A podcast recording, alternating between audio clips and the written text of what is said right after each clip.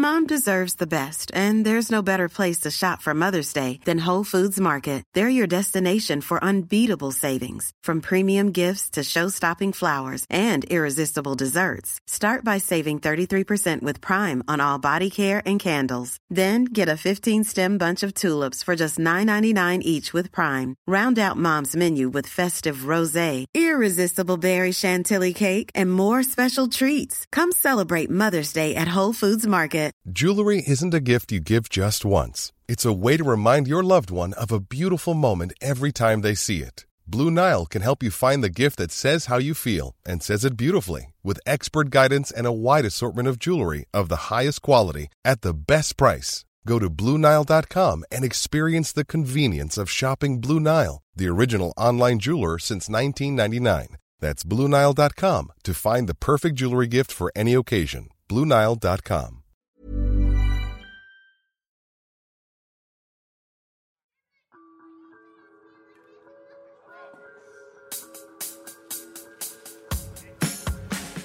Welcome to my good bad brain. I'm a normal person, so I'm insane. I've got depression and ADHD, but I'm doing better since I medicated me. I'm still not always sure whether I exist or what being a person even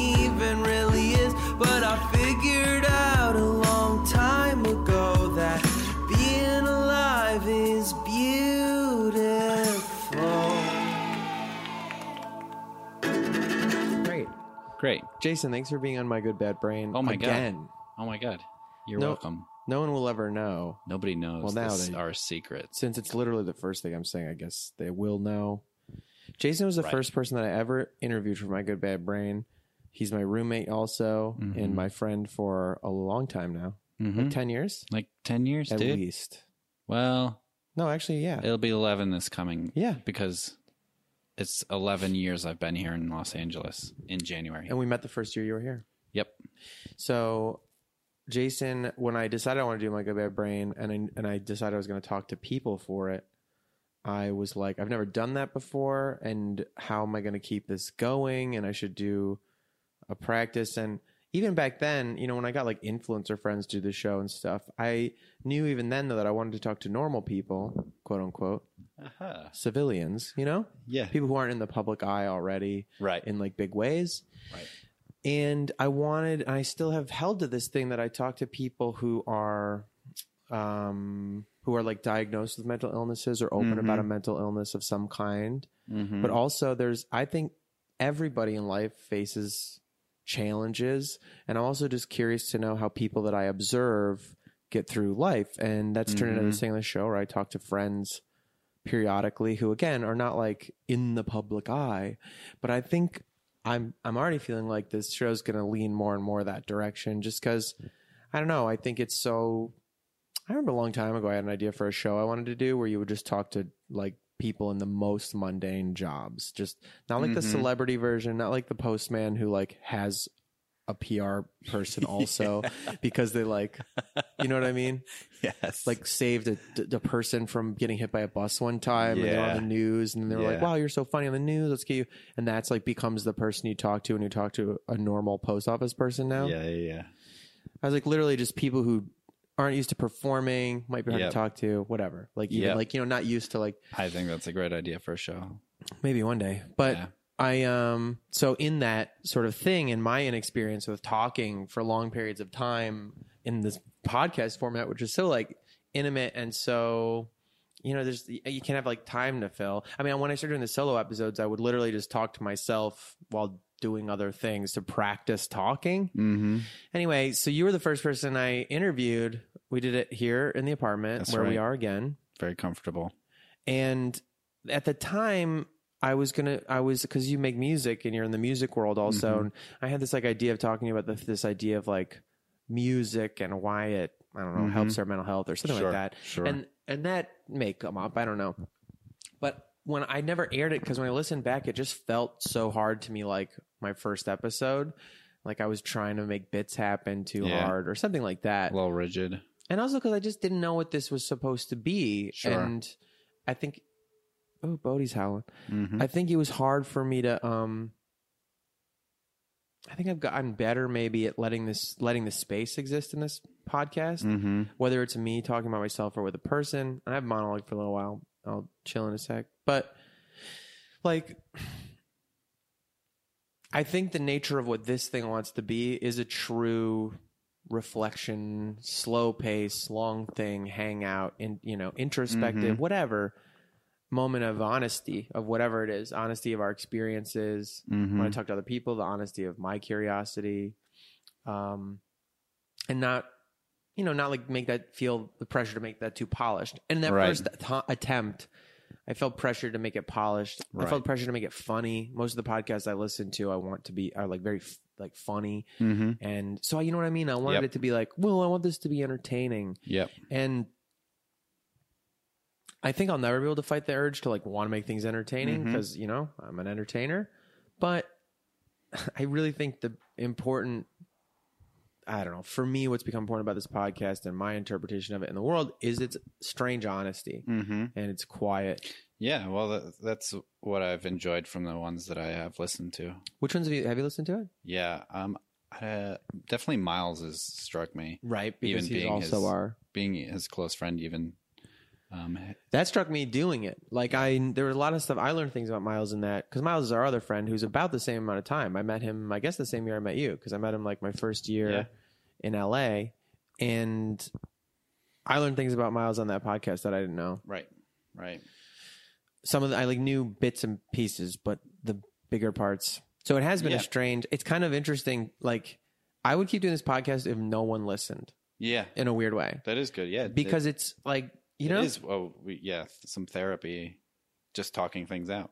And it's kind of a weird, it feels like a strange, like Greek ritual or something from ancient times to like have this formal environment to talk to people that you know or know closely or know kind. Like some of them are just total acquaintances. And then I'm like, will you come to my podcast? And that really means like, I'm going to ask you everything. I'm going to ask you Mhm. like intimate things. I'm going to ask Yeah. you. And, uh, and, Yeah. and, and with the people that I already know well and intimately, it's become this, I don't know. It's like, a, it's still like creates this imbued environment. Like, I'm gonna. Do you want to come have a hangout? We're gonna do it on a stage, Yeah. though. It's like a. It's like a compacted five to ten year friendship or a relationship.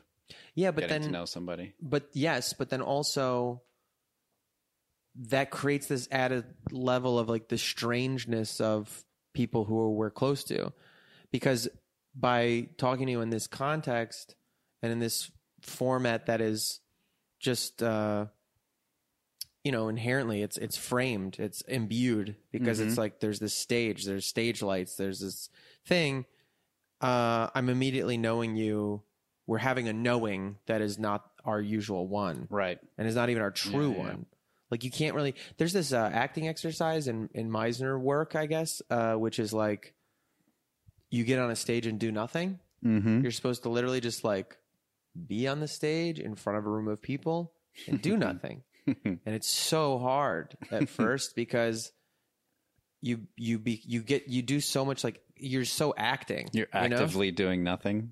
yeah, and you just become so nothing. conscious of like my hands in my pocket now, Yeah. and uh, now I'm scratching my Yeah. nose and Did I do my this my on my own accord, or did I think about doing Right. something because I didn't want to do nothing? and especially if you're an actor, you're like, Am I, I'm going to really be living right now in a natural way, you know, the beautiful way people are just, it's just there. They like, they don't even think about it and they touch their ear, Yeah. you know?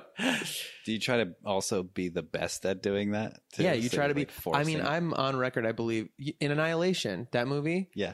That's the one I always talk about. There's a moment in that movie with um, Oscar Isaacs when he's talking to Natalie Portman, like Mhm. before the movie really starts going crazy, Mm-hmm. and I and it's it's a memory of her with him when they're in love, Mm-hmm. and there's a moment I don't even remember what it was. I just remember my reaction to it was like so human, like Mhm. so human and deep and subtle and real that I was like, he's more human than I am. Mm-hmm. You know what I mean? It was like I recognized it so intimately and also Mhm. knew like perhaps I would never be that complex, not in acting performance, like Mhm. in life, Mm-hmm. you know? Yes.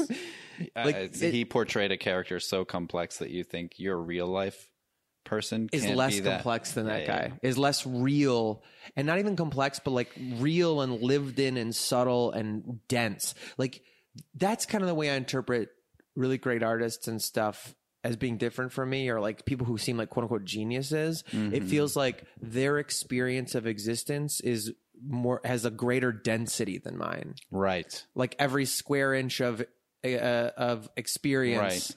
is Yes. like more rich.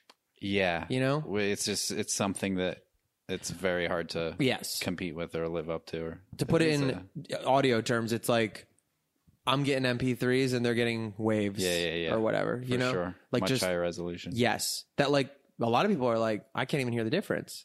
Yeah. You know, what's it? I you know I kind of have that like on most speakers, but then the people who can hear it are like, oh, Yeah. this is so different. yeah. And I don't know. That's that like I don't know. I, that's we talked about that thing that like one day they'll be able to have a Turing test, like Mm-hmm. because AIs will get advanced enough, they'll need to be able to test: are they self-aware, are they empathetic, whatever. Mm-hmm. But what'll happen is some people, like some human beings, won't be able to pass this test, like real, like quote unquote biological Right. born human beings. Yeah. Like Yeah. people will be like, your experience of life is not as rich or complex or subtle or self-aware As this as this robot we've Yeah, made. yeah. So, ooh, that's Yeah. awkward. Yep. And then for sure, if you have a measurement, you'll be able to have tiers of measurement. And it will be like people will grade out to levels of reality, like how how real, how human they are. And I think, and I feel like societal structure itself along like to cater to like, oh well, and we kind of do it unconsciously already. Like we decide that celebrities are more important than other people. Yeah, And we go like, well, they're special. They're exper- they're experiencing and uh, living in this way that's more beautiful and more subtle, more interesting Right. Than the rest of us. Right. And it Yeah. starts to get very strange and like, Yeah, I think I think everybody does that in a certain fashion, seeing other people as two-dimensional characters, right? yes. You know, fulfilling a, a job or you know the Well, postman who Yeah, but I think I think that is I think commonly, yes, people tend to see most other people as less complex, less rich, less Mm-hmm. human than they are, even if they're very empathetic. yeah What I think is interesting is to think that we all also have people that we perceive as being more way human more than yeah us. yeah yeah for sure And that's very strange to imagine, to think about. Like it's like it's very simple to look at the solipsistic question and be like, oh yeah, of course, we all kind of dehumanize other people around us all the time Mm-hmm. into like two dimensional automatons of just other NPCs basically. Mm-hmm. Because ours is the only point of view that we can Yep. have. So that like stands to reason kind of. What's very what's weird to think is like it's like the instinct to worship or the instinct to believe in magic that makes you see artists or or just somebody you are in love with and be like they are. further are advanced, more talented. more. Yeah Yeah, there's something richer and deeper. Yeah, I do uh, think about that a lot because I, f- yeah, there's so many people who I think are running circles around any any of my creativity or talent or whatever. Somebody like Miles, Mm-hmm. who I probably should not keep bringing up in the podcast. Well, no, I think we'll keep. I think we'll probably bring up our network a lot, just because we have so much in common there. Uh, yeah, the, the brains just have formed certain pathways and have such a uh, high energy level Yeah, that they always want to be fed this information. They're Mm-hmm. really good at processing it and turning it into storage of Mm-hmm. information, and uh, you know, and Well, they- there's also there's no. I always say this thing like humans are all only a sum of their experiences, but it, but some people are able to take the same information and Mm-hmm. extrapolate it in profoundly more ex- yeah, complex and interesting ways. yeah, yeah, and imaginative ways. hmm And I think there's something in that. Yeah, like the um you know, uh, very simple terms of like just memorizing something like what you just learned on the piano Yeah. and being like I know how to apply this to what I, Right. and not only do I know how to apply this, but I have a certain goal of how this piece is going to fit into that goal. Yeah. And very effectively putting those Yeah. pieces together that I think those people have those minds. I watched this uh, TED talk this weekend when I was having a weird one, and I was just going down a YouTube TED TED talk hall, um, with Allie, and I watched this one about what consciousness is, Mm-hmm. and uh, and and well, this guy's TED talk is basically like we're all just hallucinating reality all the time. Mm-hmm. And he was like, Your brain, which is where all of our sense of everything is stored and kept, he's like, Your brain is constantly in the dark. You're and inside of this shell in your head. Mm-hmm. Your brain can't see anything and it can't touch and feel anything as Right. the nerves. Right. Your brain, all it can do is interpret signals it gets from Yeah. other Yeah. mechanical organisms, Yeah. organ organs rather, and that means that everything I see is my brain's best guess at what it is. Yep. and um, and that's why we can get tricked by those like visual um, illusion things, like the one with like the the ma- checkerboard, and- magic eye shit. yeah. And that is so strange to think. And he was like, so we're literally hallucinating. We're like making up what we see in all in our brains all the time. And if we all agree on the hallucination, we call it reality. Mm-hmm. But it's weird to think that somewhere along those conduits and uh, like what what these some people's brains and I guess this gets into the whole nature of this good bad brain thing, but some people's brains are in getting the same information or similar or maybe not. They have different literal organisms to get like more or less or different signal picked up, sensitivities, whatever. And it's somewhere along the chain they're able to do such completely different things with it. Mm-hmm. This may sound like so like no brainer or something, but I feel like in the context of this mental health podcast, every every time I like learn more about um, I don't know new ideas to think about consciousness and my sensation of myself and my world. I don't know in the podcast I did with Nick recently, we were talking Mhm. about mindfulness a lot. That a lot of a lot of um, mental health practices and healing for trauma starts with mindfulness. This ability to look at yourself as in a non-judgmental way as something that isn't uh, that is free of your preconceived notions. Yeah. To go everything I think I know about myself and who I am and even that I am. Yeah. Um, what if oh I could imagine it's actually not any of that. It's something totally different or accidental or mechanical or and I think that makes you I had a therapist I was thinking about this phrase they say um like let things be light like that you know life especially when you feel depressed and stuff like life feels so fucking heavy like everything feels so heavy and horrible and you look Mhm. out on twitter and you look at the world and it's so heavy and horrible and you know and you realize sometimes that like your feeling about that uh you can barely get out of bed sometimes. Like the, the, they're just facing the day is so heavy and horrible that there's this idea of like my therapist being like well like imagine almost like what if things were light? What if they were just no big deal? Just let things be light. And in that kind of effort to make heavy things light i don't know just being able to say like maybe maybe a lot of my experience of myself and my world is just an idea you know it's just like an attitude or a Mm-hmm. Allie's been doing this thing where she she says hypothesis like what's your hypothesis about yourself Right. and then because then you're just looking like you can't help but like look for evidence to support that hypothesis Yeah, exactly.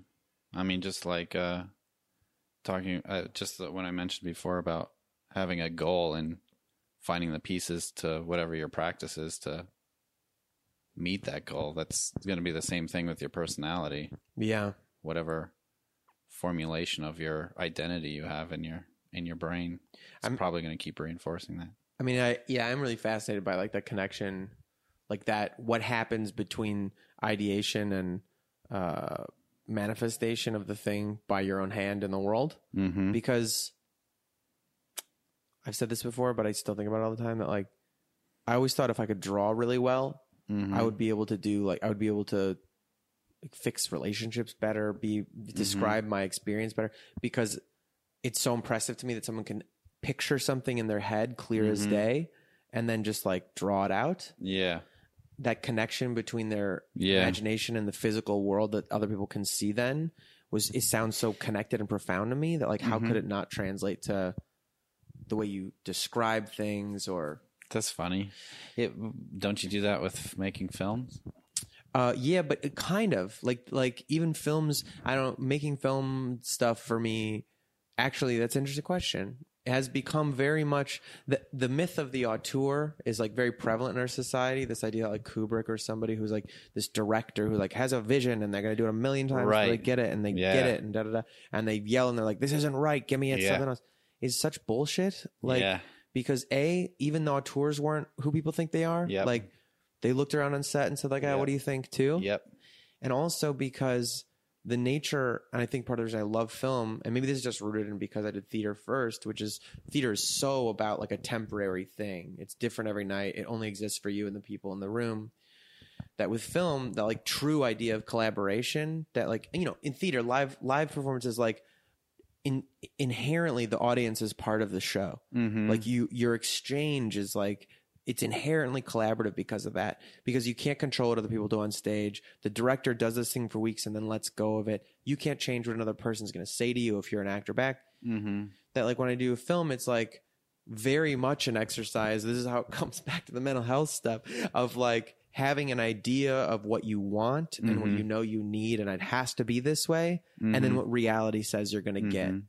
you know, and what the lens. I was talking to Coda about this. Coda, by the way, is someone I think of in our friends the way you describe Miles very much. Mm-hmm. I don't know what it is. I just Coda's like, who's been on this podcast too.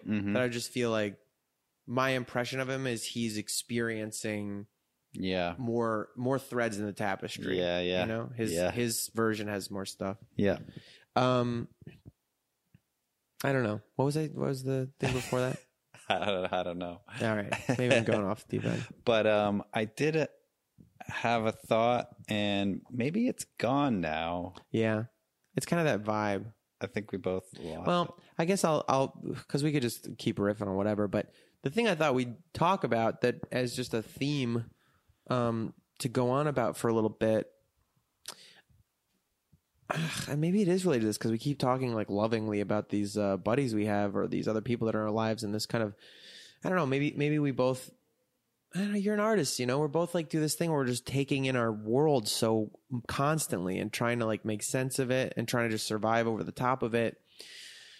You and I have known each other for 11 years. We've lived together for like three, four. it's Three, got to four? be four. I think it's going on four, is what I think. it could be going on Yeah. five. And we've been like, we're pretty close friends before that with, um, you know, our other friends because like we had a group chat. We're Yeah, just like yeah, really already in this Very place close. of like close Close friendship. knit group.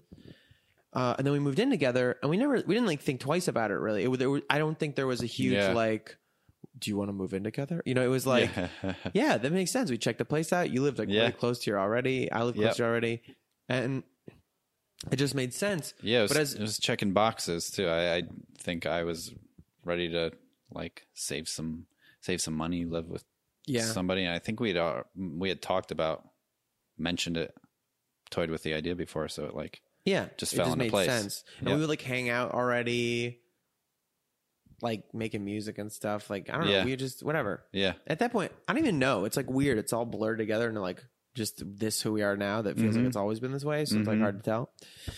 But this question has come up as we've talked through it because we've we've been together through like relationships and and weird like shaky Yeah. non-relationships and Yep. da da da. And we've been through so many different things.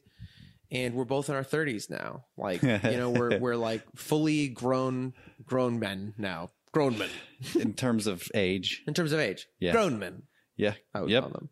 And um, the thing that we talk about that, like riffing off that, that's that's like weird is our previous generations, our dads were not like this. Yeah, Like they may have uh, been, had better and worse qualities or whatever, but whatever they were, they were part of a generation that had a different idea of what they were supposed to do when they were grown-ups. And different maybe options even if we got into like economics of like you know how much mortgages were and college was and all those things and affording uh affording like a this different kind of life. But this is all to say that like they traditionally paired off in their mm-hmm. 20s and stayed with the same mm-hmm. woman and or whatever not in my parents case eventually but you know but had kids Yep. and started doing this whole different thing yeah. Then yeah, the nuclear family. yeah and we feel both like you know we're still kids in a lot of ways it's it's weird to be facing that we're like we were talking about this the other day that i you know young people are becoming a different species a little bit if mm-hmm. they're young enough they really do experience things and have ideas and ways of speaking in in their cultural like whatever that's like oh wow i'm get we're getting older now But that being said, I think our perception of ourselves is still one of curiosity, wonder, even maybe like possibility for what we're going to be. Like we didn't Right. like have to decide what we are already. Yeah, that's I think a, a huge driving factor of uh, maybe that is one of the strongest motivators out of our generation, where there seems like uh, always some kind of possibility Yeah, like you aren't yet there yet, yes, but you will get there if you just keep on this road. And uh, I think that yeah, it's hard to figure out whether like our parents' generation had had desires that they sacrificed or that they just uh,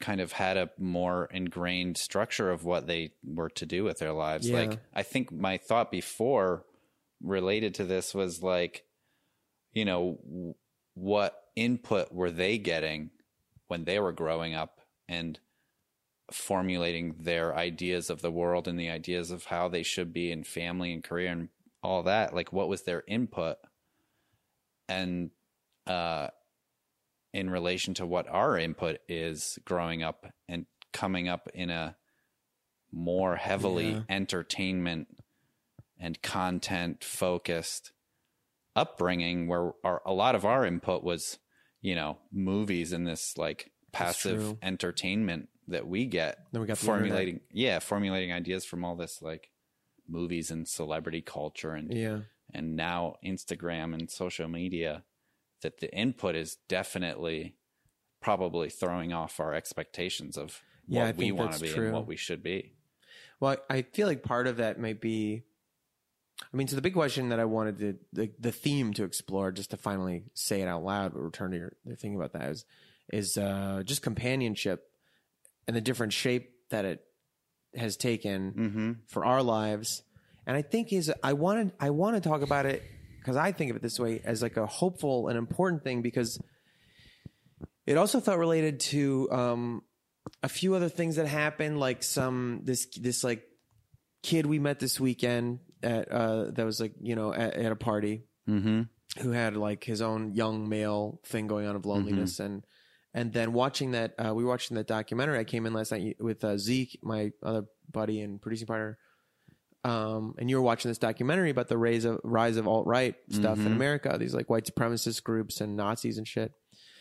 And we we sat down and kept watching it because it was very compelling. This Mhm. this woman who made this documentary that like every single one of them, it's the most obvious thing in the world, but that like they're all just fucking traumatized and lonely and sad and unloved and Mhm. hurt, Mm-hmm. and they find these groups to where they feel loved and Yeah. and I don't know. I think the problem of uh, loneliness, especially among males, and the kind of validation and comfort and love you're able to receive and give among each other and in culture at large, um, is pretty sick in like our culture right now, mm-hmm. and it's like a fucking huge problem Mm-hmm. and even even just on an individual basis of like if we are looking at the ideas the feelings of depression or loneliness and stuff like that over time in our strange culture where we didn't pair off and we don't you know necessarily have stable like Mhm. girlfriendly relationships all the time whatever that how do you find companionship Mm-hmm. uh, especially among men like who seem to only like a lot of men seem to only allow them young men at least allow themselves to bond if they have somebody else to target like whether it's truly as anger or just like boys locker room talking about you know talking about girls like if there's some object of or of scorn like the way men will just bust each other's balls and make fun of each other like from junior high like making Yeah. fun of each other is how you Yeah. express love um, and I think there's like a perversion of path, pathologizing of that sort of instinct when you, you see in these hate groups, which is like these people who are, they add the violence, add the fear and the hate of the like traumas that happen to them, but then like pervert that thing of when we make fun of people, when we fuck with people together, that's how we can be bonded and take that to an extreme. Then it becomes like racism, like violent racist targeting. Like we are all bonded together because there are other races that are threatening the world of Mhm. us. Mm-hmm. And so, you know what I mean? It feels like Yeah. there's like a perversion of that thing that we have to bond by attacking together. Yeah. even if it's lighthearted attacking together. Yeah, it is weird to think because if you feel like the only way to get to that is consciously be like, oh yeah, we hate these people, right? Why do we hate them? These reasons. Oh yeah, let's you know let's band together and consciously together hate these people. Yeah. But um, but I don't think that's how it happens. It's these more like subconscious things and trauma and like uh you know unloved whatever Right. looking for these Connections. bond yeah Safety. these bonds and safety and i guess it is just like kind of a locker room vibe of like uh yeah haha that's these fucking people they suck They're not even human. That you like just get to laugh with each yeah, other Right. you know? Exactly. Is that all it is? So- Somebody said something funny once about like The Sopranos. I I heard somebody talk about that show that like the reason one of the maybe one of the reasons men like love mob movies, like Goodfellas is the greatest movie of all time, and all these you know all Uh-huh. the time, is because when you watch these mob movies, like what are the, what do these mobsters do all day?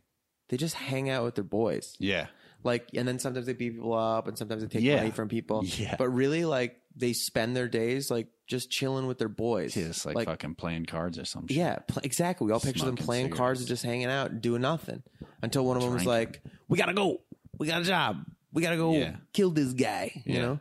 And um, good good mob thanks, voice. dude. I feel good about that mob yeah voice. Yeah. we gotta go kill I, re- This I got well. I can't say I signed an NDA, but I'm really actually good at doing mob guys. I guess. you know? cool cool Let's kill this guy. hilarious. But um, fuck. Anyway, I think there's something in that that. I mean, I've I've already been on the record with this much sim- this very simplified f- diagnosis of of a of a problem I perceive in men, which is in men and culture, like they feel like they're only allowed to be feel loved, feel affection if it's uh if they're um fuckable or uh rich. Like that's how you feel valuable. That's how you feel- Yeah. and and if you don't have those things, well then how else could you feel affection? How else could you feel love and warmth and security and like a good thing in the world? yeah And I think something, uh, you know, not to toot our own horns, but that among our group of friends and men and my brothers and something is that like, I believe we've discovered this alternative that in some ways I've concerned myself in the past. Like, is it stunting us? Like, are we supposed to be out finding a woman in a hetero, uh, normative, monogamous thing and make Yeah. a family or whatever? And are we just man children? We went to, uh, are we man children yeah, we went to dinner one time with um some some people you worked with, and we're joking about like that we just dress like sh- like dads, like wearing dad hats and like dad jeans and like you know uh, poorly cut like kind of functional clothing becomes cooler as we get you know whatever. And I was like. Oh, maybe our feeling of how dads dress doesn't have anything to do with them being dads and everything to do with them getting into their 30s and like Yeah. being more comfortable in themselves and not giving a Not fuck giving a shit. you know? Yeah. And that like did we are we like hitting the dad age and dodge and just dodged the child bullet? Right. No yeah i think that yeah we've definitely talked about that that we're like our dad instincts are kicking in without any without the, like, any dad stuff the responsibilities yeah. for children or or the secure or at least perceived financial security of like a dad Mm-hmm. you know which now looking back is like they must have never felt that way they must have always been like oh fuck what am i gonna do? what do am i gonna do oh fuck i really hope i don't lose this job Yeah, and this yeah, seems yeah. good and you know yeah yeah which is why like my dad got mad at us for like using too many q-tips every week you know Yeah, yeah, yeah, totally. the, the whole dad joke about like don't touch the thermostat. dude it's so my dad i i fucking I Yeah, s- find myself doing that to shit. like never use the thermostat. I have been using that space heater a lot lately. I love that little fucking trash can space heater. Makes me feel so cozy. it's very cozy Um, ah, yeah, but I think there's something nice in this idea too. So yes, I, I also wonder when we were talking about that is um, if that's the prevalence of this cultural thing of daddy, you know, like that joke about like you know that's like this term of sexy endearment for men in cultures to be like, oh, he's so daddy, and I and I'm like, is that some latent like, you know, Like, because the people saying that are in their 20s, but they're also in later, later third. Like, they're all like, is there like the thing that's appealing isn't like the thing that's appealing when we call somebody daddy isn't the implied weird Oedipal, like, oh, he's the daddy figure to me. yeah. But like that he's the daddy, he's like the husband father figure that you would look at and be like, oh, a mature male who's comfortable and takes care of things right. and would be a great companion and father to my children. So daddy. Like that there's some latent like yeah. you know what I'm saying? Yeah, you I think you're like crossing back and forth the boundary between like daddy issues and yeah. a daddy figure. Yeah, you know what I mean? A dad, meaning Daddy I just you can picture it. To me, I'm picturing it like the two different ones are like father or are like daddy issues, like the father that's above me, and daddy Yeah. issues like the one that's parallel to me as a companion, as like a partner. You know, like someone who would be a good daddy to the to my mommy right, right, versus right. a daddy to my child to my father, son yeah. Or daughter. You know what I'm saying? Like I think I think the I think the wider interpretation is this like kink kind of like Yeah, thing yeah, of yeah. above me and Right, right, you know scolding and like in charge of me. right. But I I'm suggesting the possibility that there's some other aspect to it of like Like kind of a, a wifey material. yeah like wifey thing, material. Yeah, yeah. I'd, I'd wife her kind of thing. I should have wifed her kind of thing. yeah, You know. Yeah. which is like would be very funny if we call if we were like just said she's so mommy. I'm gonna start doing that. yeah, that would. Which I guess we do umami, mamacita. Umami, Like not umami, not Oh, like okay. sour, not like not sour, but mom. Yeah, but Umami. mommy, M A M I. yeah, you know, Yeah, I guess that's more yeah, Latina mama, though. yeah, ma. I guess that's kind of a thing. Hey, ma. hey, ma, what's up? Well, I don't think it's as prevalent as It's not as prevalent. Daddy I would like to make mommy a thing though. That's very funny. Sure, yeah. mommy AF. I, I don't know. Uh, yeah, it's it's weird mommy how AF is funny. think. Yeah, isn't it's kind of weird how like if you think about mommy issues, like a mommy figure doesn't seem sexy to to me, you know. yeah, I think but I know like a the wider wifey material, like you would be a great mom, is Yeah. sexy the the wider. Well, to me, wifey material is less about a good mom and more about a good. Seems to be more about like a good supportive female yeah, partner. Yeah, yeah, but it would lead to a Potenti- potentially. yeah, strong, mature, responsible, potentially. wonderful. But I mean, mom. like, what do you? Well, but when you think of like a good partner in a sexual female partner, like a romantic partner, do you picture more like someone who would be a good mom to your kids, or more like a good like partner in crime, like who has your back and Ooh. is Machiavellian and stuff? You know, Uh, or not necessarily evil, but you know what I mean. That would be like I think the latter, uh, ride or die. the former, yeah, more of like someone who would be More a nurturing person yes. to other people with you. yes, and a strong like Singular presence. Yeah, yeah, just a, a comfortable, confident, you know, Yeah. strong motherly wife figure, Yeah. Well, okay. nurturing. sh- Yes. So on that thing, I think there is a thing that everyone is programmed to look for, which is a companionship that makes them feel seen and makes them feel loved and comfortable. Mm-hmm. And I think a lot of it is related, especially this time of this age of life and this like, you know, phase of like rhythms and um daily sort of experiences of habit that are comforting. And a lot of people settle into that like in a romantic relationship and that's the only place they can get it. Mm-hmm. But one thing I've thought about, I think we've talked about a little bit, and mostly in humorous terms, is like, is it stunting us? Did it stunt us committing to female relationships or, or, or things that we were in or, or looking for that harder because we have each other, basically? Yeah. And not just each other, but like this little network of pretty close friends. But I guess more specifically and impertinent to this and unique to the conversation that only we could have Yeah. is yes, living with somebody else who becomes a companion. There's like Yeah. a sharing of chores and there's like evening rhythms and rituals Yeah. that seem similar and in the space, same space all the time. proximity. Yep. Yep. You know what I mean? just seeing each other more. yeah. Yeah, all those things are, I think, different between you and I than other friendships for sure. Yeah. Well, they and have to be because we're because we're the only people who live with each other for this amount of time. yeah, no, I, I mean, it's I mean, I may have lived with you more now than I did with Jamie.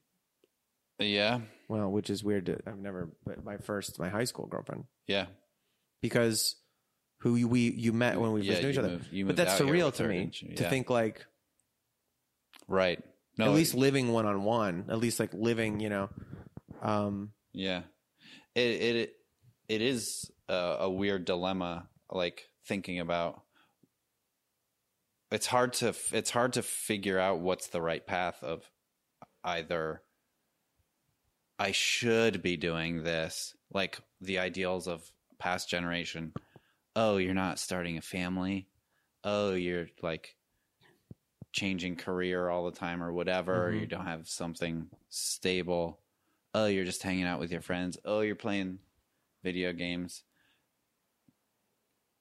should you not be doing those things or are those just the things that you do it, that make you happy that this is a new kind of this is a new living kind of thing. this is a new kind well, of thing Do you think because the other aspect of it too? I mean, like the standard, you know, natural quote unquote model of why people pair bond or whatever is to reproduce reproduce and then protect those those progeny. Um, but I, you know, the other thing that we have in common is that we we're both artists and we both have these like, you know, unrealistic um aspirations to like Mhm. make art Mhm. forever and make big art and like mm-hmm. keep growing the mass of the art that we make and and how successful and present it is in the world and that kind of aspiration that early on I was like, oh, I'm just gonna have this. I have to just Mhm. do this. You know. I, I I would do something else if it didn't feel like this is the only thing that made sense to me. Mm-hmm. And is that you know, I don't know. I I, I think about Yeah. the kid thing a lot. Like, does that what is what is that, and how is that in terms of like is is it possible that the, that there's this lie, this big lie Yeah. of like the natural yeah purpose, quote unquote? Right. Right. Yeah, no, that just like connected dots from before, like thinking what is the input again? Because there's Yes. some people that still, of course, have the thought in their head like, I want to have a family. I want to have, you know, a, a house, a career, whatever. And I I, want that to be my life. I'll take that further. There are people who still have the thought in their head that it's selfish to not have children Right. That's because who's going to pass it forward or whatever. Yeah. Despite the fact that clearly we're not going to run out of people. you know what I mean? We just keep spreading and growing. Clearly, Yeah. it's not an issue that we have to make more Procreate. people. Yeah. But then, like, But that is That- interesting what you're saying that some people do have that impulse. Yeah, some people have that impulse, and just like you said before, what makes us go uh, have this impulse to be like this aspiration of art and music. I I've got this thing that I want to work towards, and this idea of being an artist in some form that is the goal, aspiration, vision. That's can equal that can mm-hmm. equal the other vision of having a career, family. I mean, obviously, Right. It Well, that's sounds right. obvious when I say it, but Sure, but this idea that like easy- your things are creations are, your children to some degree. Yeah. Well, yeah, just those that impulse is the same. Yeah. Just two different two different outcomes. Yeah. And where is that input coming from? Where did we get the idea of being an Well, that's a good question. aspiring to that? Is it seeing things on the TV and being like, "Wow." There's there's that's an option. Yep. There's all that like be having it be such an option and such a celebrity worship early of like to Yeah. be an artist, to be somebody who doesn't do because that is the thing when you mentioned the Instagram thing, that's what made me think of it is that even if it's just on your little tiny following of Instagram, even if that following is very tiny and it's just you cultivating something that looks like that and you experience your life like weirdly you're your own favorite celebrity, you know, Mhm. as this Yeah. object Yeah.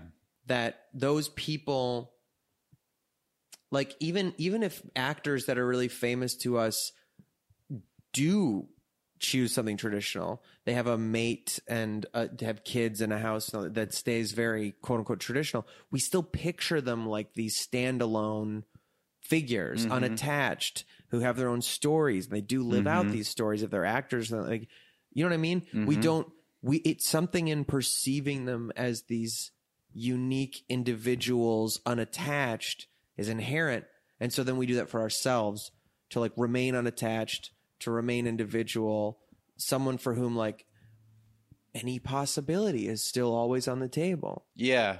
I mean, for me, it's not even like there's no, there's never any time where I'm like, I don't want to be attached because that fucks with my vision of myself. Well, You th- but, but you don't feel. Well, this is what I'm saying is like, if you a celebrity that touches your life, an artist, not even a mm-hmm. celebrity, let's say an artist, mm-hmm. you know, David Bowie or something. You, you never maybe David Bowie's the wrong example because he's so like fashion and cool kind of vibe, but like you you never you never think of you think of that person as an idea, mm-hmm. like not as a real human, an idea that is that imbues its universe around it with an extra kind of beauty and curiosity and fascination. They're they're not a real flesh and blood human. They're a series of ephemeral works and concepts and inspirations that have like affected your life. Yeah. And that's what you think of a celebrity artist as. Yeah. Not as a person who has a family or shuts down their options or closes their doors by weighing down with responsibilities. They're like the forever muse. They're Mm-hmm. Yeah. the they're like they might have made an album when they're like 22 Yeah. that will always be to you who they are Yeah. even though they've moved far on Yeah, past yeah, that. And anytime you make an art, I do think you realize you feel like it comes from outside of you. It's like a thing once you're a few years on from it, you're like, oh, I don't even relate to that anymore.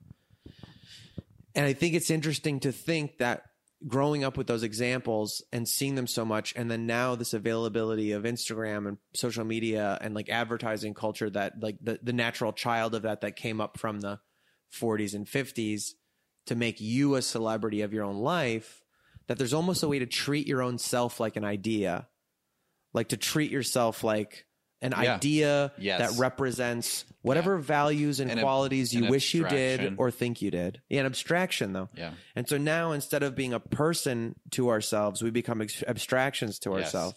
Where we're always thinking and observing ourselves. Yes. From a, Who am yeah. I? What's my image? What's my aesthetic? What kind of like, what's my brand? yeah, it's like the a- actor on stage doing nothing. It's like, Yes. how can I now do anything Yes. authentic because Yes. I'm always observing myself. I am constantly providing an audience for myself Yes. to be reacting and collaborating with Yeah. instead of just living. Living.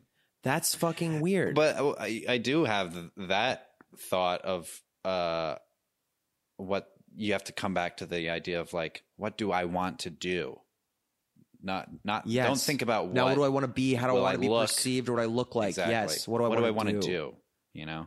And that's like anytime. Actually, I think that's a great fucking way to get out of the existential problem. Yeah. Which I've experienced in my life Right. from Right. making it more, bringing it down to the earth of mental health, like Right. practical mental health stuff. I will say in the past, I, so many times in my life, I've wondered, um, w- won't someone come save me? Will someone come save me? Can't someone Mm-hmm. see me? Come help me, please. I need someone to show up for me, show up for me Mhm.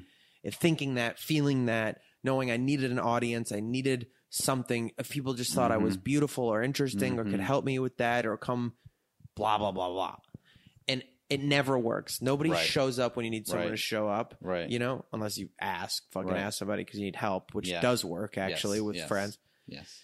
But existentially speaking, on the flip side, anytime I just, if I'm in that space, go show up for someone else, Yeah. check in with someone, go Yeah. help on a project, cook something for someone, just anything where you go out of yourself and do a thing and not focus on how you feel and how someone else could make you feel differently or how whatever. Like if you go do something, it in it it takes that energy and and it puts you into your hands and into the world and Right. you see that you exist by Yeah. the evidence of other people that you can help. Yeah. And I think that that is, I don't know, anybody, it's so easy that depressy kind of space we can get in.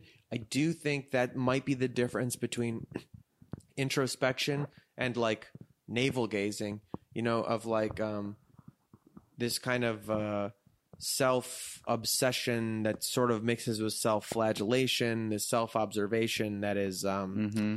Not experienced and not Mhm. introspective and mindful Mm-hmm. but becomes I don't know, like judgy and trapped and I don't know. Anytime you feel like the energy is like pointing all inward towards yourself, Mhm. anything you can do to redirect that back outwards Yeah. becomes Yeah. generally, I think, an answer to escaping. Yeah. Yeah. It is it is like uh I think uh much I've realized this much more growing up and being in being a 30s grown man. Uh finding the results you want in the um the effects of doing things like uh like you know working on music for an extended period of time and getting better gives you a sense of fulfillment Yeah. you know not i'm gonna do this thing because i think it'll look cool and this is kind of the image that i want Right. you're getting emotional responses from growing and building and uh acting you know Yeah. Putting things out. putting things out which is a true fulfillment um and even just like going and working out uh, being older you know that that is going to improve your emotional state Mm-hmm. which is very real Yes. realizing those program things that are running all the time and being able to access them a bit more is yeah, I think I guess something that you just that comes with maybe some maturity but I, it's Mhm. getting harder to realize because you're so caught up with aesthetic and Sometimes I think I think that maturity is uh, is like defined most inherently by um, shedding self destructive habits. yeah yeah we've, I feel like we've definitely been doing a a lot of those over the past years Yeah. uh Yeah, I I and getting shedding them. You mean we've, Shedding well, them. We've done them. We've done them Yeah. plenty. We've done them together. We've Yeah. done that. But there isn't. There is a quality. I, I think it's interesting. Just as I get older, fireworks I think it's fireworks. yeah great It's that we're always playing gunshots or fireworks in the neighborhood. the gunshots and fireworks Um, that the gunshots or fireworks derailed me slightly. Yeah, yeah. We're like, did it pop? Did it crack? It get a little There's- sonic there's- boom, or is it bassier? If it's bassier, no it's probably a firework. If there's Yeah. a crack, it's usually it's, Is there it's more of a- multiple? no, the crack because it sound because there's something breaking the sound barrier. Mm-hmm. The bullets breaking the sound Yeah, barrier, which causes like. interesting. Interesting. that's Just where- turned into a science podcast. Do you know? Well, do you know that's how why bullwhips are so loud? oh yeah, yeah, yeah. Because the tip of Yep. the string breaks the sound barrier, and that the centrifugal force Crazy. goes so fast. I think that's fascinating. whips are whips are insane.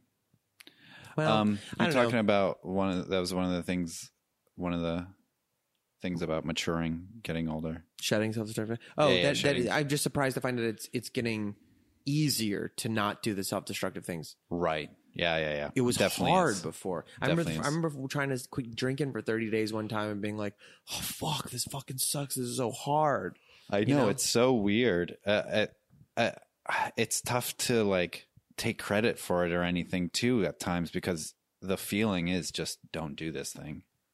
Yeah, it like doesn't even sound as fun. Yeah. I'm already entering I think uh the one of limiting coffee Yep. cuz I'm like, "Fuck, my stomach's like really is fucking my stomach up a lot." Yeah. It sucks. I love it so much. I know. It tastes so good. Um, But it's like weird. It's weird that it's just like the trade off. You ju- is just like it's just not worth it, yeah. and it never was worth it. Like, you- like you know what I mean? Like, like puking from the spins, uh, drinking and stuff was Ugh. like never worth it. Never worth it. But it's weird that now it really feels that way. Yeah, and to even think about it, there was no benefit. yeah, I mean, it, I mean, you know, I think it's important to have like experiences like that to look back Yeah. on, and it's just so funny to think like, well, you got sick, but you did have a lot of fun. But it's it, and it's weird to me to think there are people who never do that, who Yeah. just hear the cautionary tale, Yep. who are like, "Yeah, if you drink too much, you puke," Yeah. and, and are just like, maybe try like at some point. They never really like love the taste of liquor. Yeah. Like they never like they're grown ups who would have whiskey and go, "Oh wow," you know, Yeah. like oh, oh. Wow, that's strong. Instead of just like the way we would drink. Yeah, be like, yeah, this is terrible. Give me more. Yeah. I mean, so it tastes so good. Like it really tastes good to me, even though that can't be true. You know, it- Yeah. it's just it's Yeah, just yeah. weird that it's weird to think there are some people who the the chance at having self-destructive romantic stories and experiences like that didn't appeal to them. No. And just lived this other life where they were like, yeah, I've never made Like myself the- sick from drinking. Like the postman, probably. Like the the proverbial, Proverbial postman, postman, yeah, of the like just some about. guy. Yeah, yeah, yeah, Yeah, yeah, yeah. pretty much. I don't know. That that's that concept's still interesting me. Oh, really? Yeah, oh, maybe we'll pursue it. yeah. Let's do it. I mean, I could just start mean, you doing do it, it. on this podcast, I guess more, but like without the bent of mental health so much. Mm-hmm. I mean, this podcast could easily slide that way and be But like, that's what- I could easily do that. A series of like, this isn't focused on what's wrong. This isn't like what's your mental problem Yeah. and mental health. Yeah. which I think is like kind of unfortunate that that is the way that mental health podcasts and mine and all mental health discussion is is structured. Is like, what's wrong? Even this, po- even Mm-hmm. this episode, I'm trying to go like, what I'd like to discuss is like making Is people understand wrong with us? Yes, Yeah. that there's Uh, or more that like this per well i guess the one of this i wanted to kind of get across my ulterior motive was that the the perception that there is something wrong with you for feeling weird that you are alone and not a quote unquote normal paired off companion person is a false one i believe and that you have more to offer the world than some sense of like Procreation. yeah well procreation of course and then also some sense of like proving that you're a normal quiet calm safe lovable person who's going to have this paired off romantic thing. Like these this strange like singular vision of how we're supposed to feel fulfilled yeah, and feel Yeah. connected and warm and safe yeah. it's fucking silly. Where did the where did where did the input come from? well where did the input come from? I mean part of it i guess came from uh family modeling but definitely the media definitely like Yeah, social mores at large. religion. yeah, religion. Yeah. Whether you practice it or not, it's No, religion's totally. pa- trying to pass that. did you ever read that book? Um, did you read that book when you were a kid? It was like a picture book about like this street of all the houses are exactly the same. Uh-uh. And one day, this bucket of orange paint falls out of the sky on the roof of one of the houses. no, no, the story's like it's this street, and one day a bucket of orange paint falls out of the sky. Nobody knows where it came from or what happened. Lands on the roof of this house, and it's, and it's just this big, giant, crazy splashes of neon orange are on the roof of the house. Mhm.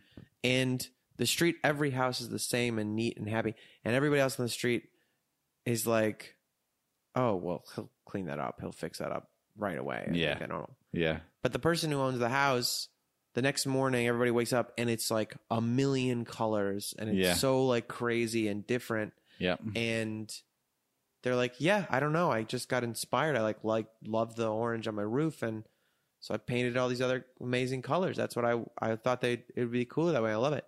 And people in the street are like what the fuck? You're ruining the street. You gotta like make your house plain again like ours. Make it neat. Make us the same and then like the next day though another house on the street uh is is suddenly a boat. It's like shaped like a boat and it's like they were like yeah you know i always like wanted a boat house like a boat shaped house and and so i don't know i guess the guy with the orange house just made me think like yeah, i'm like a boat shaped house yeah. and then this like just Yeah. snowballs till Yeah. like the, there's like maybe some whole but every you know the story basically is just like everybody in the street starts having making their house what they want their house to be Mhm.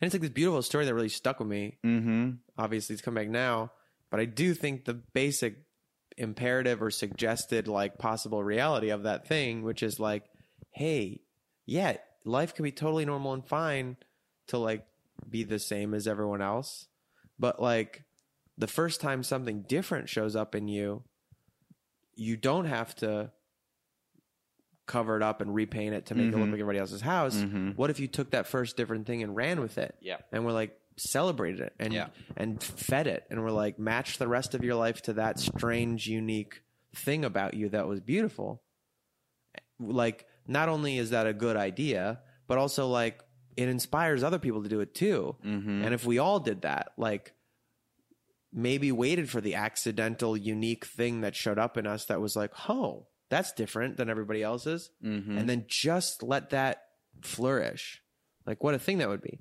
And then I think there is a kind of interesting thing that's happened among uh, us and our friends, at least, of like pretty non traditional uh, closeness and friendship and, Yeah. you know?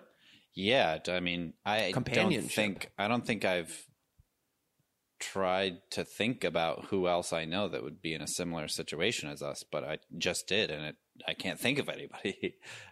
Yeah. But I You mean, know? I think like we kind of have this unique thing with these extended networks too. I mean, some people were a little more traditional, I guess, got married or whatever, but I don't know. I also I don't know. I think I just see it ah I don't know if I see it more in the world.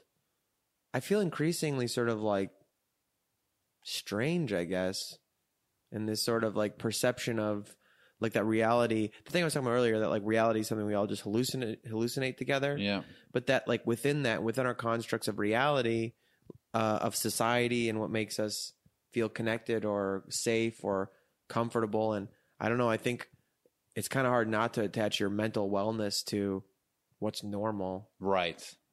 That is You know? good. Yeah, like I, I don't get offended by like quote unquote ableist sort of language about like some people don't even like the word idiot, but like about like oh, I'm so crazy or I'm so fucking fucked up and Mhm. depressed. I, I just language that makes it's easier for me to cope with and it's funny and I Mhm. don't I never think about it at all. But I do think that um instead of calling people crazy or whatever, this idea or or normal quote unquote Mhm. saying that uh, sorry the flip side of it instead of using the term normal they use that term neurotypical Mm-hmm.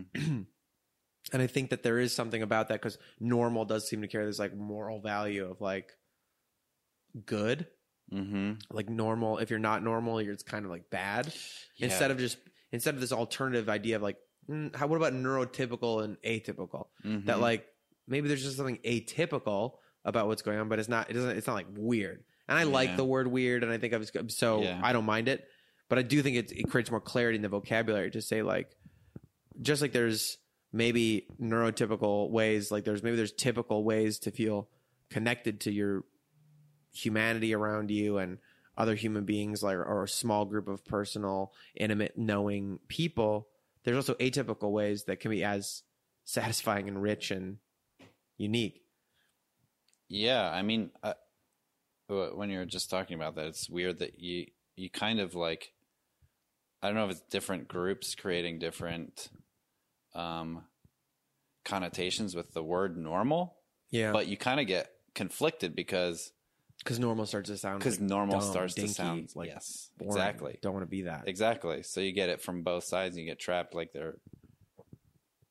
I am always like go back and forth between like, uh, there's too much like individualism in Los Angeles. Too many people getting to be artists. But that but that seems to me to be more you're you're kind of in your brain conflating and struggling with this thing of what you were describing and we were kind of co-creating I guess about like the vision of one as one's own celebrity Mm-hmm. instead of like being yourself being an artist you're like being yourself being the audience to yourself being an artist right. and that feedback of like Yeah. I'd like you know what I mean yeah, the whole joke about that. like people i mean and this is kind of writers talk about this in a funny way and i think in an ironic way but like how we all love uh we hate writing but we loving love having written being like you know what i mean like the process of writing is so excruciating it becomes this Yeah. joke but i think there is an aspect that that that to me seems to be what you chafe at more when you describe like is everybody just too creative and too like unique quote Mhm. unquote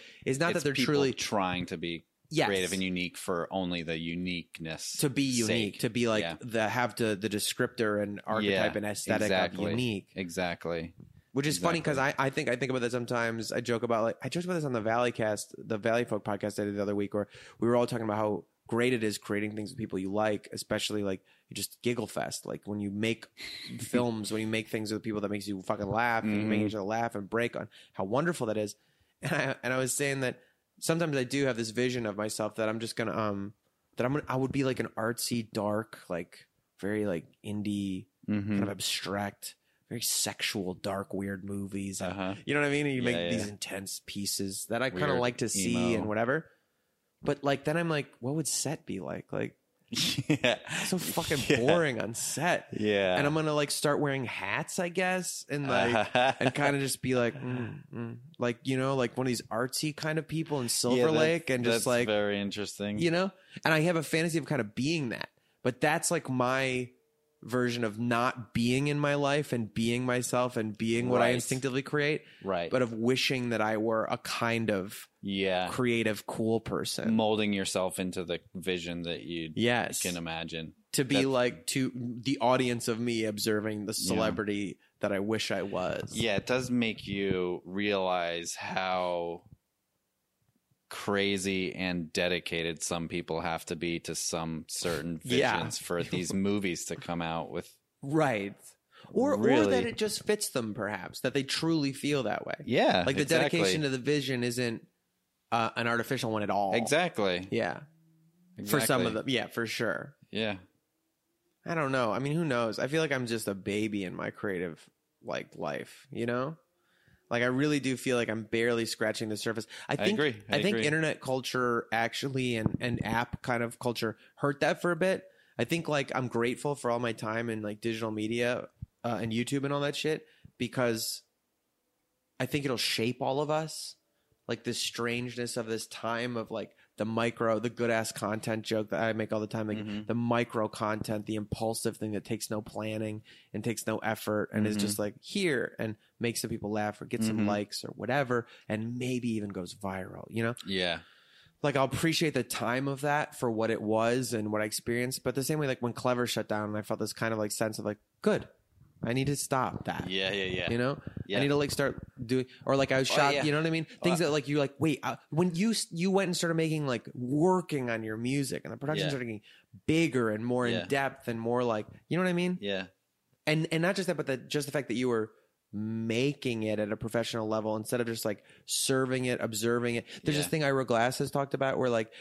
The, the the space between wanting to be a creative and then being one, yeah. and that like to get into making art you you you have to have good taste like yeah. because you wouldn't do it if you didn't like think about it all the time and love it and how devastating it is the first time you try to make something right. and and believe like with your good taste and the thing you want to make and you hear it back and you're like oh no you know and you see it back and you're like oh that's not how i pictured that looking in my head that's the shot we got that's not what i was Mhm. and that the, and then you just have to power through that and keep making things so that maybe one day you really will be making the things you actually want to make like you, the drawing uh, analogy. yes the drawing analogy Yeah. that the closing of the gap between what you imagine and what you're yeah and what you'd like to world. do and make really is you have to do it over and over and make things that are going to Yeah. make you want to die when you see them That's what a master is.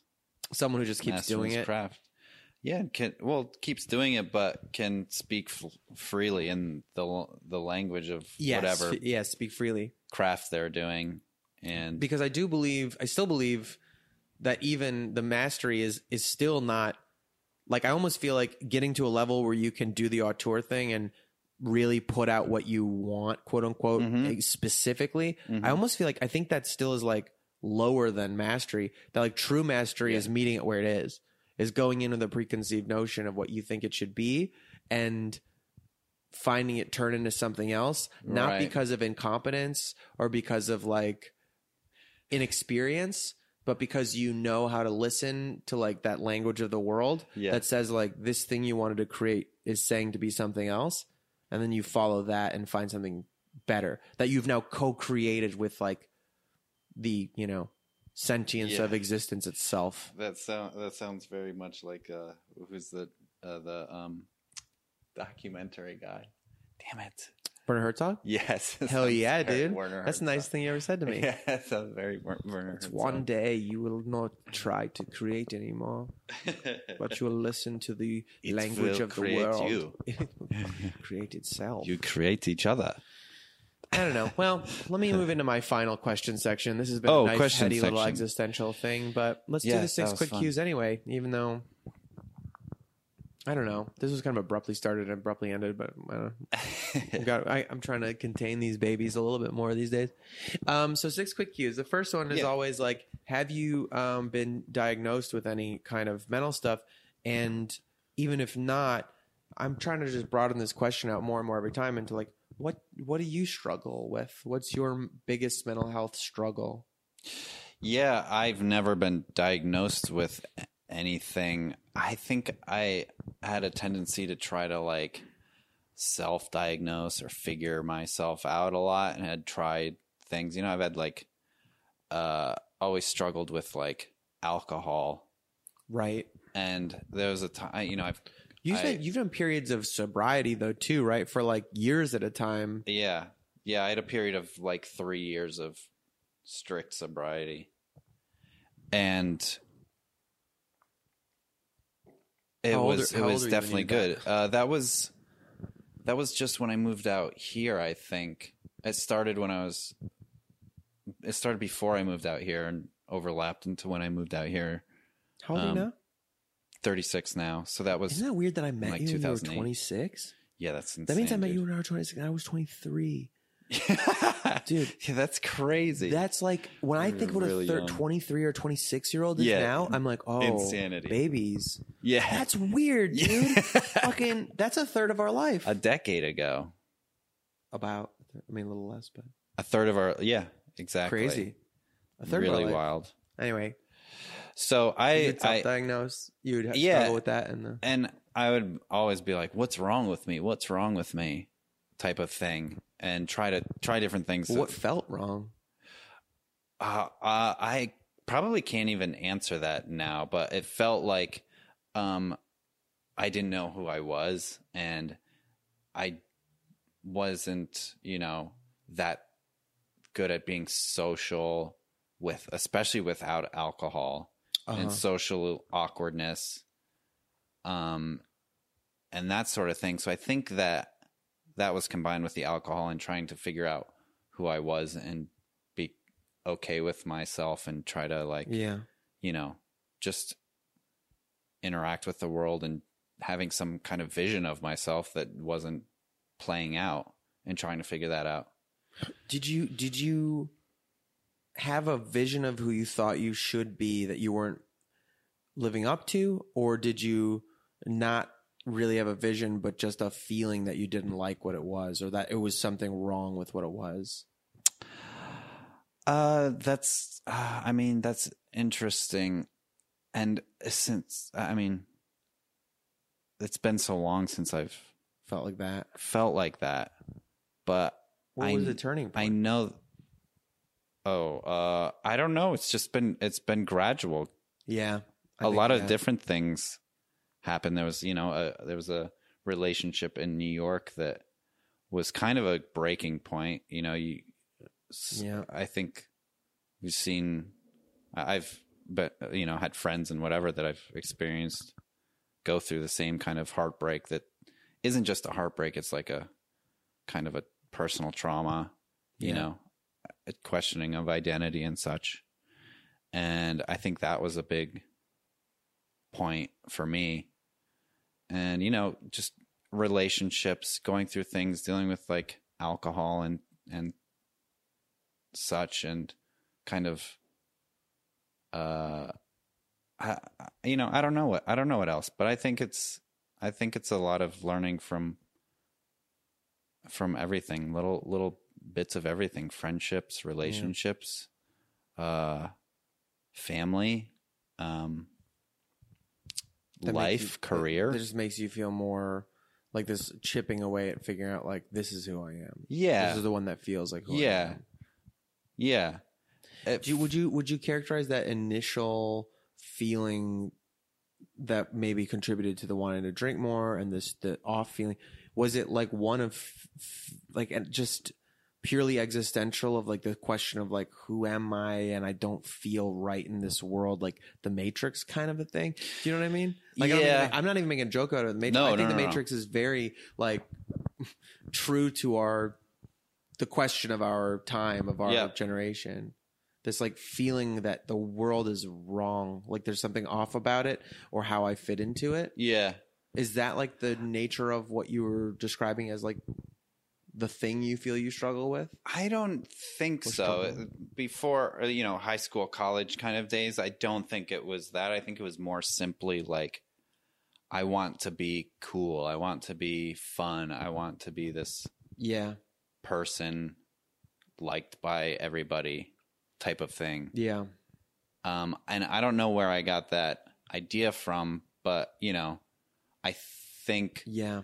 A part of it was that I was a younger brother and I saw my older brothers. Yeah. I put them on a pedestal, you know, them Right, having right. having fun and being cool, older. Uh, Right.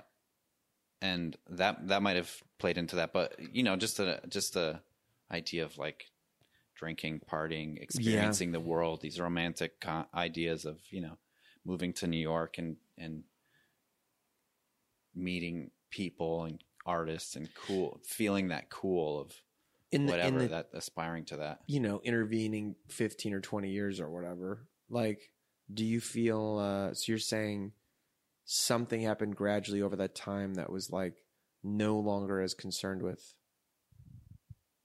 you know, being defined or, or your value being defined by like the affections of generic other people thinking you were cool. You know what I mean?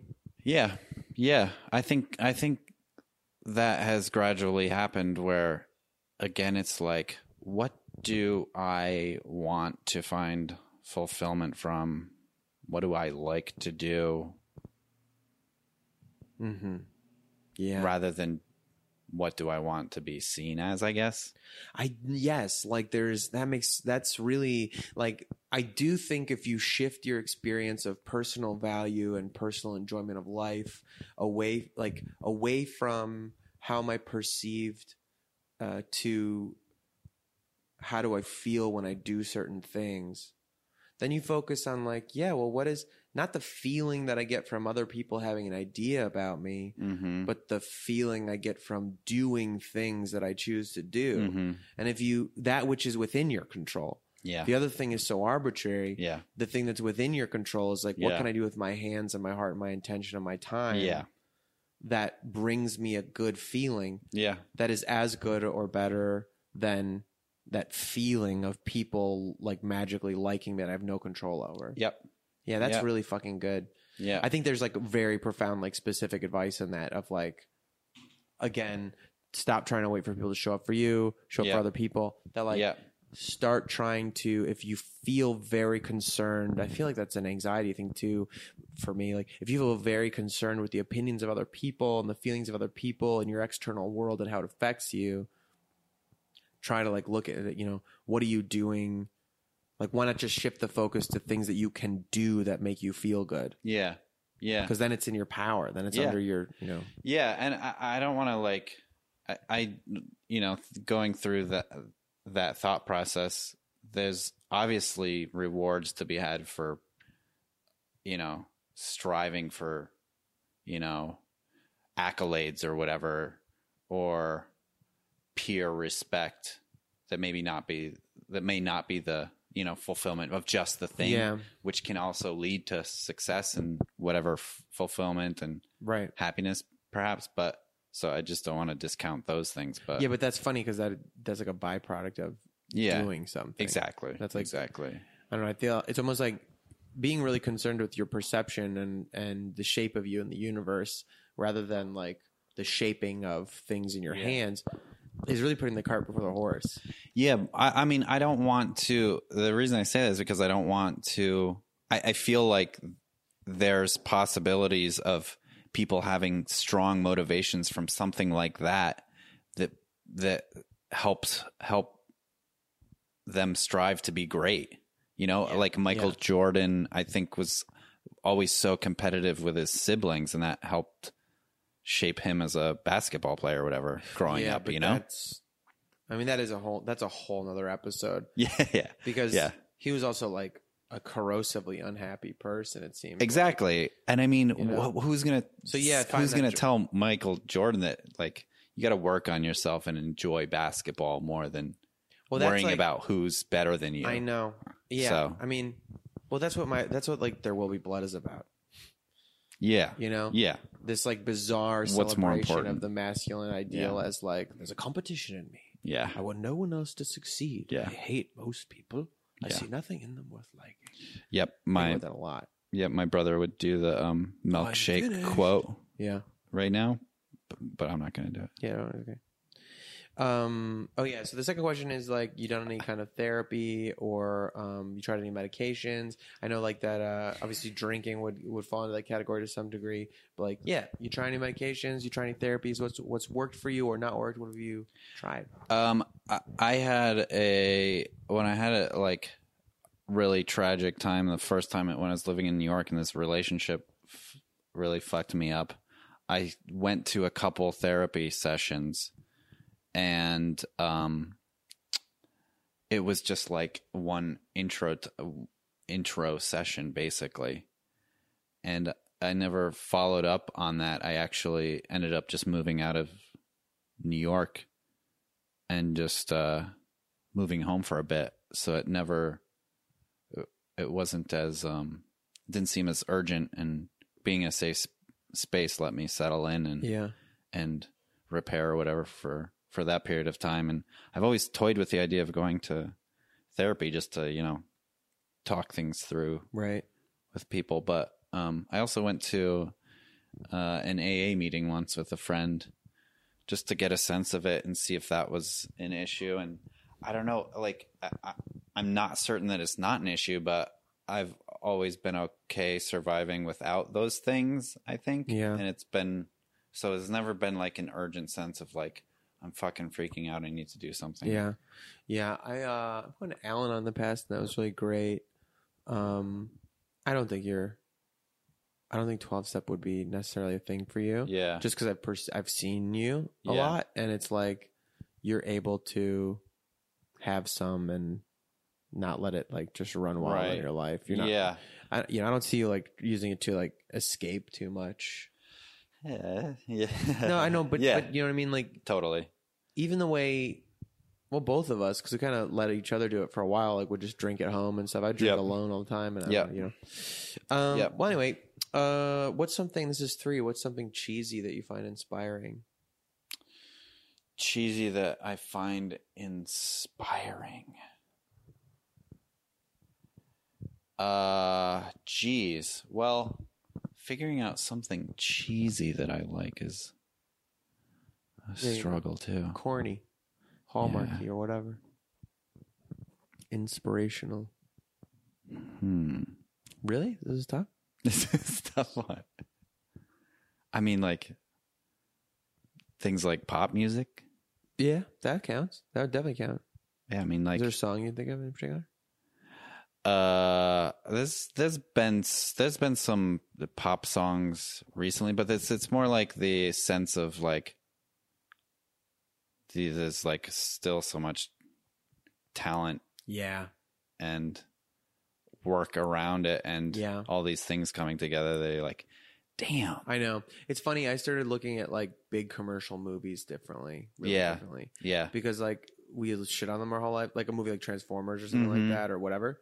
But like the fucking work and like that and honest to god craftsmanship it goes into like Mhm. making something that good and that polished is yeah, yes a lot of resources Yeah. you- but but people don't understand like yes things cost a lot of money but you're paying for very talented people to do things like yeah. it's amazing Even yeah, even to it even shitty songs and stuff still got these yeah like, like pop production yeah, mix engineers, you're like even industry people who might seem like just you know just Yeah. doing their slick industry shit for themselves, but a lot of work goes into yeah all aspects of those things going together. Yeah, the movies especially like Movies especially. just admiring the the production. Well, the other thing The too, I was on a plane recently inspiring. where I watched First Reformed, that Ethan Hawke movie. That, Yeah. um, I thought Yeah. was pretty, I haven't seen that one to see. pretty fucking good. I thought, and I watched on the back seat of a fucking airplane. You know, like the back headrest of an airplane. And I really did have a moment of like, and the ladies like in the aisle trying to like sell you the credit card of the airline, and just that feeling of like, damn, art like leaks through still. Like the Mhm. weirdness, like in all the like commercial bullshit and all the things and all the blah blah blah people say it's like all Mhm. just to make money. Still somehow this fucking movie about like the the way we're destroying ourselves and our planet and this like really Mhm. emotional, spiritual, and also like literal climate change. It's like all you know in the back Mhm. side of this fucking airplane yeah. is so amazing. Like that that like somehow makes it through the filter. This like Yeah. legit art. It's amazing. Anyway, Yeah. um, four is um, fourth question is what's something dark about you? Uh, There's a lot dark about me, I feel like. Uh, I think that I'm always looking for like the weird, dark side of art and and thought and Yeah. any anything really. It just has always been more fascinating for me. Uh, way more interesting. Like I, I have a hard time making happy music for sure. Really? Yeah, Yeah, I, definitely. guess that, I guess I know what you mean. Yeah. Definitely. yeah, your stuff's all pretty like epic at the very brightest, you know? yeah, It's like Yeah, still, like, it's yeah. still like movie yeah, yeah. And this like like big big way. Not you're right. You don't really like you don't write like jingles that they'll put under like listicle videos Exactly, on exactly. Instagram. I remember Tony. Tony wanted me to um, write that song at the end of uh, Fourth Door, and it was kind of like a closing out, kind of joyous. Oh, Everybody's yeah. dancing around and It was tough. celebratory. It's very tough, very tough. oh yeah, you did write that. Yeah, right? it was just bouncy and whatever. And I was like, uh, okay, but yeah. yeah. that's interesting. but um i th- and i also really like dark dreams that i have and they can be mm-hmm. very terrifying sometimes but i don't again it's like what makes me respond to those and not other things Right. like why where did that where did that impulse come from where i'm like fuck that scared the shit out of me i don't want to go back to sleep and tomorrow i'm gonna really love this dream that i had if i can remember it Yeah. you know? That is interesting. I wonder what that is about. i don't know. I don't have an answer. I, think- don't know because I feel similarly. Like I, I have um, like I was just telling you before this podcast started. Like this weekend, Yeah. I was having a weird like dissociative, as I was falling asleep, getting like sleep paralysis thing I haven't had in a while. That I even like even to the point of like, sort of on the peripheral of my vision, feeling like a shadow figure in the corner, kind of a feeling, not like a super duper intense one, but like you know, Yeah. and but like I like like that. Yeah. It's kind of the way like edible weed and stuff like scared me, and when I first tried, I'd be like, "Oh, this is way too much. I don't think I like that." Oh yeah. And I'm increasingly like like it. I like to like Oh, push yeah. the weirder spaces yeah. because the more it's like I feel like it's like getting good at hang gliding or something. Like you're probably like really fucking scared the first Yeah. time you go skydiving, and then eventually you're like, Gli- you're "Let's do some base around. jumping," and then you're like, "Let's do some wingsuit base jumping." Let's just jump off a fucking slopey hill and yeah. you know. And so like one day, basically, I'm saying So one day I'm gonna hit a heroin? bridge, You dude. doing heroin, dude? I do. I would do want to like get more into psychedelics. I want to like yeah. go on journeys. You know, Yeah. That can be that can be scary and dark too, but it can be, but it sounds There's a lot like of good- intriguing. yeah, there's a lot of And if you have this, if you have like a sense of your like, to me, uh, spiritual strength or something, like if you have a safety, a Mhm. feeling of like I've prepared myself for this, and I know I'm in a safe place to come back to, and I think it makes it easier to like go into the dark. You know. yeah. Yeah, for sure. That's good. That's cool. That's cool. Uh, all right. Five is what's the last gorgeous thing you saw? I guess the fucking sunset yesterday was really fucking. That was I hate crazy. The LA cheese, and I'm usually totally against it, but that sky was on fire. Yeah, it was amazing. Even here, I just kept getting up and going like, "Oh my god!" It was like neon pink. It kept changing phases too. Yeah, because like the there's this building out our window that reflects like. Oh yeah, yeah, Yeah, the sky was wild. Uh, yeah. That was very impressive. Sometimes that. Yeah, it's just fucked up the light show you get. You know. Um. Good one. All right, last part is uh, my final thing is my don't kill yourself list, which you are familiar with at this point in life, which is you know a list of good, tangible, usually uh, uh, accessible reasons, inarguably, objectively in your perception, to stay alive. And it always mine always starts with coffee sandwiches and lavender soap. What would you add to the don't kill yourself list? So wait, reasons not to kill yourself, or No, usually they're like things to do? They can be reasons, but like I, they are reasons. That's like, but they're objective, tactile. Usually, something that you just go like, this is a good reason to be alive. This is a good thing in the universe that I wouldn't get to have anymore if I fucking left it. You know what I mean? I don't know. Yeah, for sure. They I became mean, like things to keep me here when I was really desperate. things to. You know, in my darkest places. You know what I mean? They were like handholds of like, well, you don't get to have uh fucking espresso and a creme brulee ever again. Right. I mean, I. That's kind of. I don't know if I had like little tangible things that I held on to when I had was having hard times, but just like some. So I've been getting this uh breakfast sandwich from Dinette. Oh yeah. and along with it a cortado. And every time I go and eat the fucking the breakfast sandwich and then take a sip of the cortado, it's like I go on this nostalgic journey Mm. of flavor and feelings through the taste of that cortado that is like nothing else Yeah. and I guess that would be my that would be my don't kill yourself list. It's just like a fucking simple ass little pleasure. Yeah, I accept that. It's like So- yeah, wonderful. I agree. Yeah, coffee coffee will definitely do it for you, dude. Um, that's it, dude. That was this is going to be our app, Hey, at least for now. Maybe we'll do another one. We'll put it all day. We'll part see how long this episode- part two coming Yeah. soon. I just coming I just soon. yeah I just locked you into a sequel. Yeah, I'm into it. I mean, I just want to make it to a year of this thing, and we're halfway. More than halfway. That would be awesome. More than halfway. You should This is going to be thirty something, episode thirty something. great podcast. Thank you. I'm. I, it's objectively made my experience of my life better. Um, in true like, pretty subtle like just experienced ways, like Mm-hmm. reflecting each week on Mm-hmm. what I am and how I'm doing Mhm. and how I'm feeling and what I'm doing to adjust that. That thing you said about like focusing on what I do Mm-hmm. and how that makes me feel instead of just like how I feel. It's this Mhm. ephemeral thing. Mm-hmm.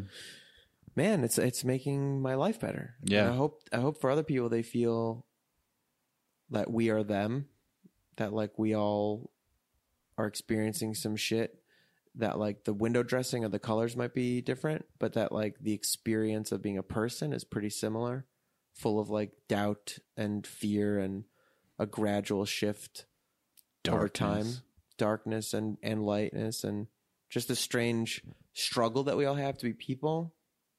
That's shared, even if like every other aspect of the aesthetic of it is different. Yeah, that is that is a very good You know? very good way to discern those things. The aesthetic of it. Yeah, Yeah. you know, I'm sure people see Yeah.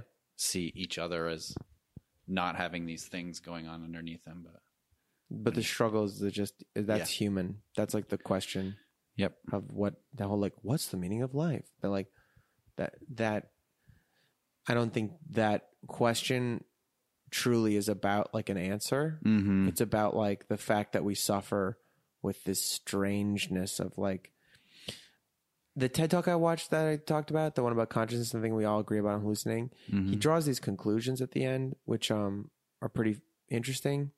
And one of them that he says uh, that he that's his a conclusion for him, like a, a hypothesis that arises from his research for him, is that AI robots, whatever, will never have true consciousness because they can be more intelligent than us, but that intelligence and consciousness are not related. Mm-hmm. That you can be very dumb and very unintelligent and still be conscious, and you can be very intelligent as a machine and not have consciousness. Mm-hmm. And then he he feels and believes that from his research and observations and whatever that consciousness is inherently tied to life, and that the way our brain interprets signals from organisms in the body to keep it safe, basically, to be able to see things, smell things, touch things, taste things, and, and navigate this world and keep this organism alive. That's where consciousness arrives from, is the ability to contemplate oneself and keep your organism alive. Mm-hmm. And so that only with life that can be lost and that can be like, you know, that is a mechanism that must be like sustained. That's why where consciousness comes from, and that without that life, without that inherent risk, basically in every moment of Mhm. presence, um, there's no reason. There's no the consciousness will never arise because there's it's like because otherwise because then it's just physics. It's Mhm. like rocks and gravity and celestial bodies. Um, and that there's something in that which is like when our organism ceases and consciousness goes away, that there's like nothing to fear in that because you know it's what Mitchell, my friend Mitchell, said on this podcast, which is like he knows he's not afraid of death because he wasn't. Uh, he's not afraid of where he was before he was born. Right. Yeah, that's a great. It's that's a great. great thought. and It's it's a really great thought.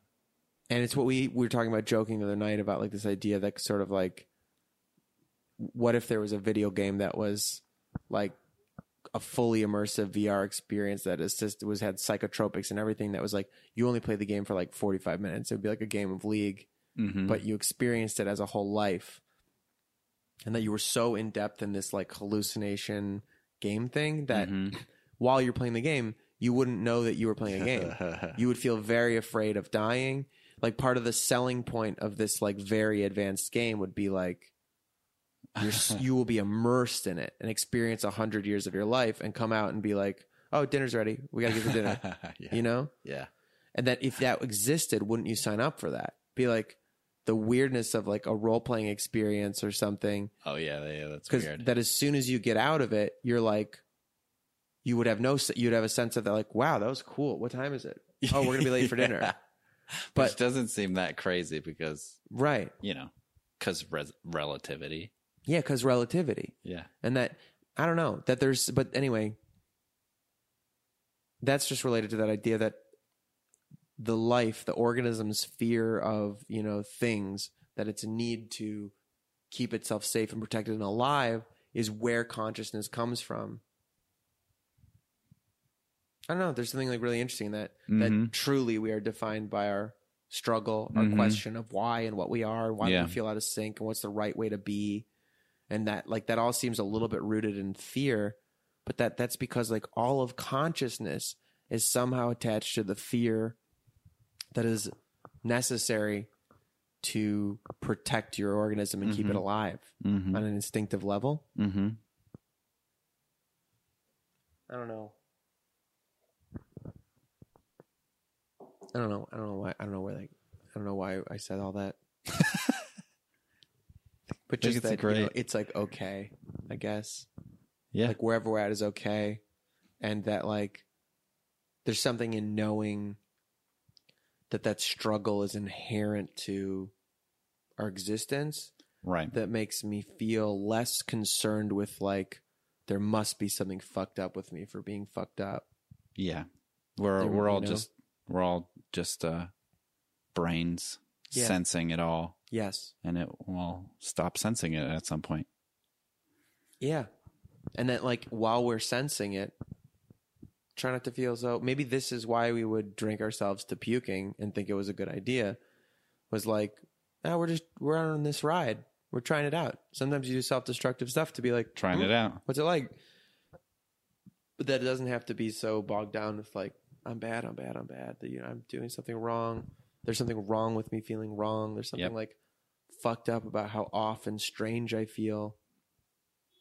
Maybe that's appropriate. Anyway, Taking Thanks it for- for taking it for a spin. yeah, yeah.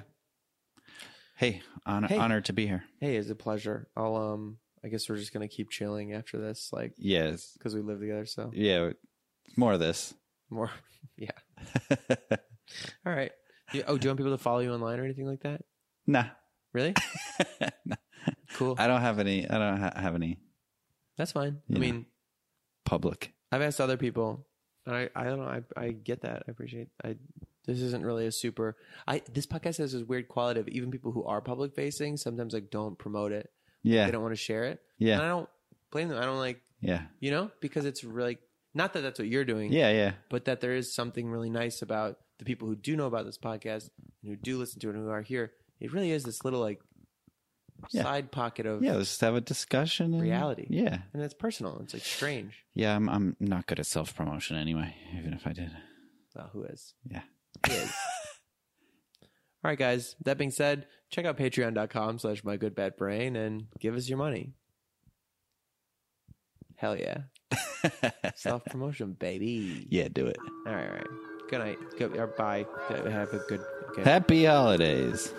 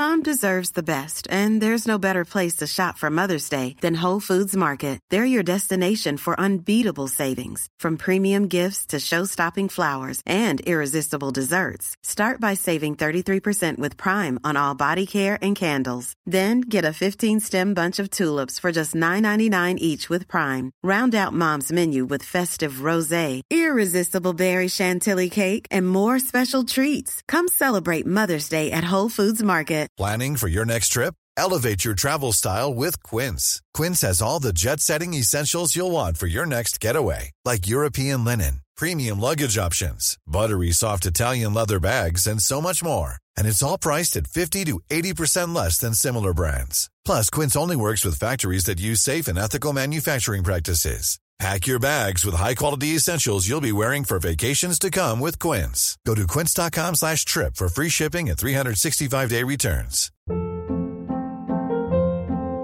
Hold up. What was that? Boring. No flavor. That was as bad as those leftovers you ate all week. Keke Palmer here, and it's time to say hello to something fresh and guilt-free. Hello Fresh. Jazz up dinner with pecan-crusted chicken or garlic butter shrimp scampi. Now that's music to my mouth. Hello Fresh. Let's get this dinner party started. Discover all the delicious possibilities at hellofresh.com.